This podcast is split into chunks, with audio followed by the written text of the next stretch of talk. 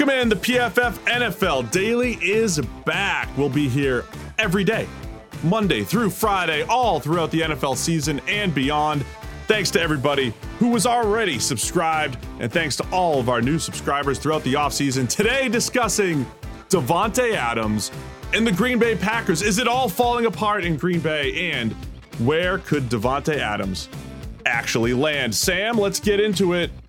Green Bay Packers, we've got Aaron Rodgers, we've got Davante Adams. They're tweeting late 90s Bulls stuff, and people are saying it's the last dance. Let's think of this from the Davante Adams lens.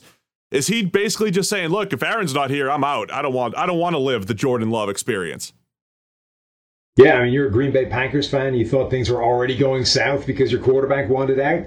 Now your best wide receiver wants out as well. Not just your best wide receiver, the best wide receiver in the NFL last season, and arguably in the NFL period, wants gone.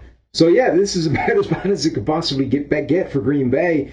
Um, I, it's tough though because when you look throughout the NFL, we've obviously reached this period now where team building has happened largely, right? The draft has been, free agency has been, teams that had resources to throw at big highlight reel, uh, major name acquisitions. They've already shot. They've shot their shot. They've got their guy or not.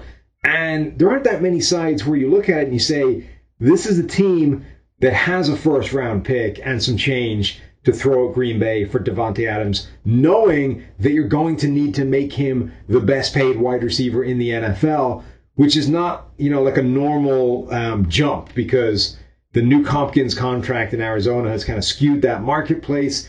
That's reportedly what has caused the divide in the first place. You know, Davante Adams wants to be that best paid receiver, and the Packers don't want any part of that skewed marketplace. So it's not that easy to find obvious suitors. Yeah, so remember, that is why we're here, right? I mean, uh, when you look at agents and players and the whole deal, uh, some agents actually focus on you know real money or guaranteed money or whatever it is some players and agents focus on i want to be the best at the position i want to be the highest paid and clearly uh, the reports are that that's where Davante Adams stands, and the fact that you know Nuk Hopkins is about five million more per year than the next closest receiver absolutely throws a wrench into this entire thing. So um, that's what I'm wondering too, if, from Davante Adams' standpoint. Is this in addition to Aaron Rodgers moving on, or is, or is it strictly about the money? There's a lot of rumors that Rodgers is going to be gone, and if you're Davante Adams, it's like, all right, either pay up or or I'm out because I'm I'm not.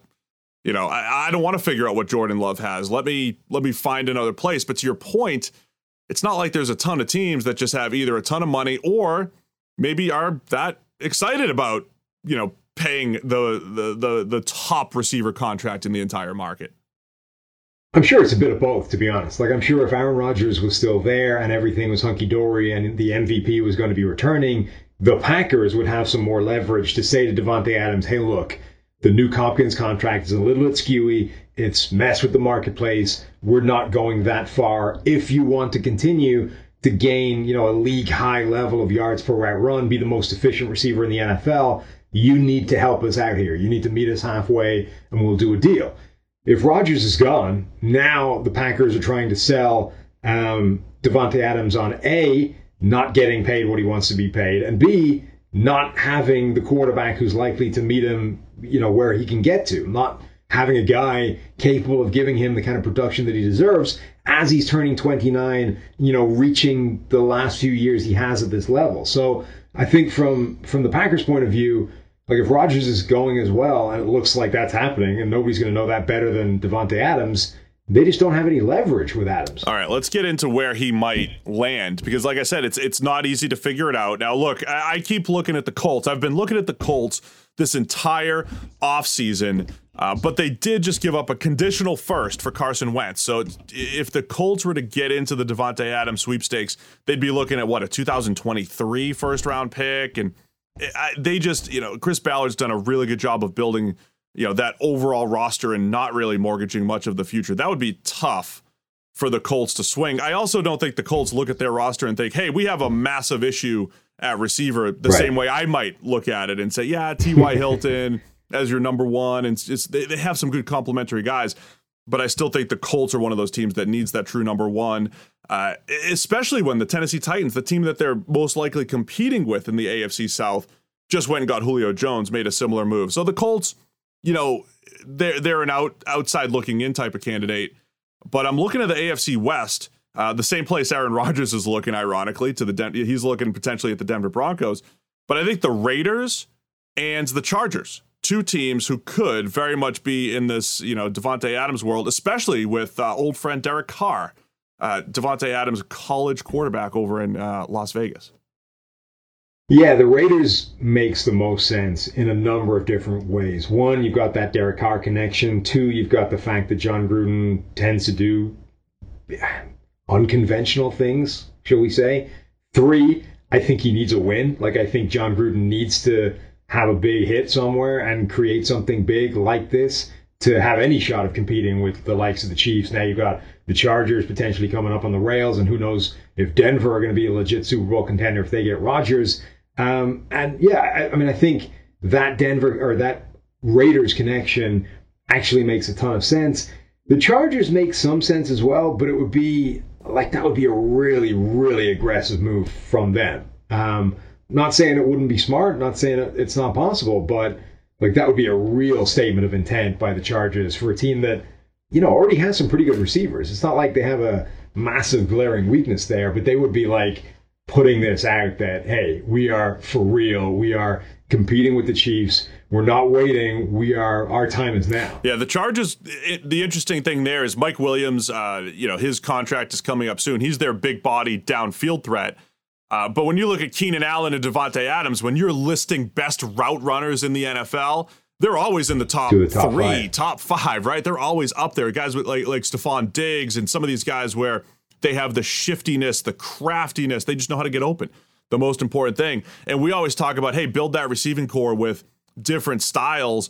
Uh, I would throw that out the window if I knew I had Keenan Allen and Davante Adams, right? Play man coverage against us. I dare you. One of these get dudes is going to get open. So uh, that would definitely be a, a fascinating one to see if, if the Chargers did go that route.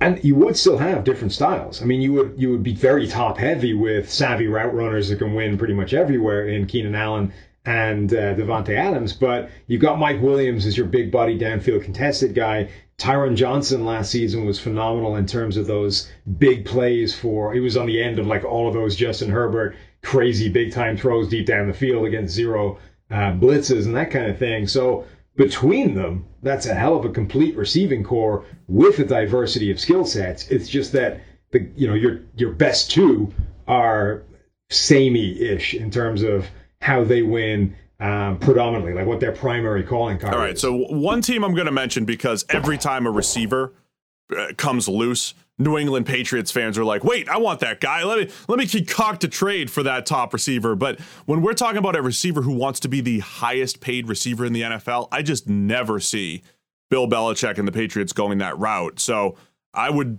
well, particularly, yeah, particularly when you're not just saying, you know, highest paid, you're talking highest paid knowing that that's matching or exceeding a slight outlier right. contract. Like it would be one thing for Belichick to sign up to a deal that made a guy the highest paid position at, or highest paid player at his position, knowing that it was, you know, a fair market deal. It would be another thing, Belichick like voluntarily signing up to basically match a deal that's messed up the market. Let me throw one wild card into the mix here. Staying in the AFC South, what about the Jacksonville Jaguars? On paper, oh. they have some names that aren't bad. DJ Chark, and they signed Marvin Jones for two years, and they just drafted Laviska Shenault in the second round a couple years ago. Uh, but DJ Chark wasn't exactly, or yeah, Urban Meyer wasn't really the biggest DJ Chark fan in some of his comments this offseason. It's not like Chark is this unmovable number one. Uh, Marvin Jones is eh, toward the tail end of his career. He's only on that two year deal, and we don't really know what Laviska Shenault is. At, at best, at worst, he's probably a nice little gimmick player. At best, he could develop into that true number one. But you don't know who you have. And if Davante Adams, you know, happened to be there for Trevor Lawrence and his rookie season and his development, uh, Jacksonville's not always the most attractive place unless you've got an Urban Meyer and now a Trevor Lawrence, and it, it, maybe the Jaguars could actually be in the mix. And they're an aggressive team with Urban, you know, at the helm there. I'm in. I, I want to see that. I'm all for it. Also, in terms of cap space and picks and just the capacity to get this done, the Jets and the Jets yeah. still arguably need a number one receiver as well. Now they might not be a tremendously attractive destination again, but they've got the they've got the resources to make that move. Yeah, happen. Zach Wilson there, you know, continuing to build around them. The Jets are, are moving in the right direction. So so we're back, Sam. It's the PFF NFL Daily. Hit that subscribe button if you haven't already. We're here Monday through Friday, hitting all of the top NFL news, and of course, go check us out at the regular, the main PFF NFL podcast. It's the PFF NFL Daily.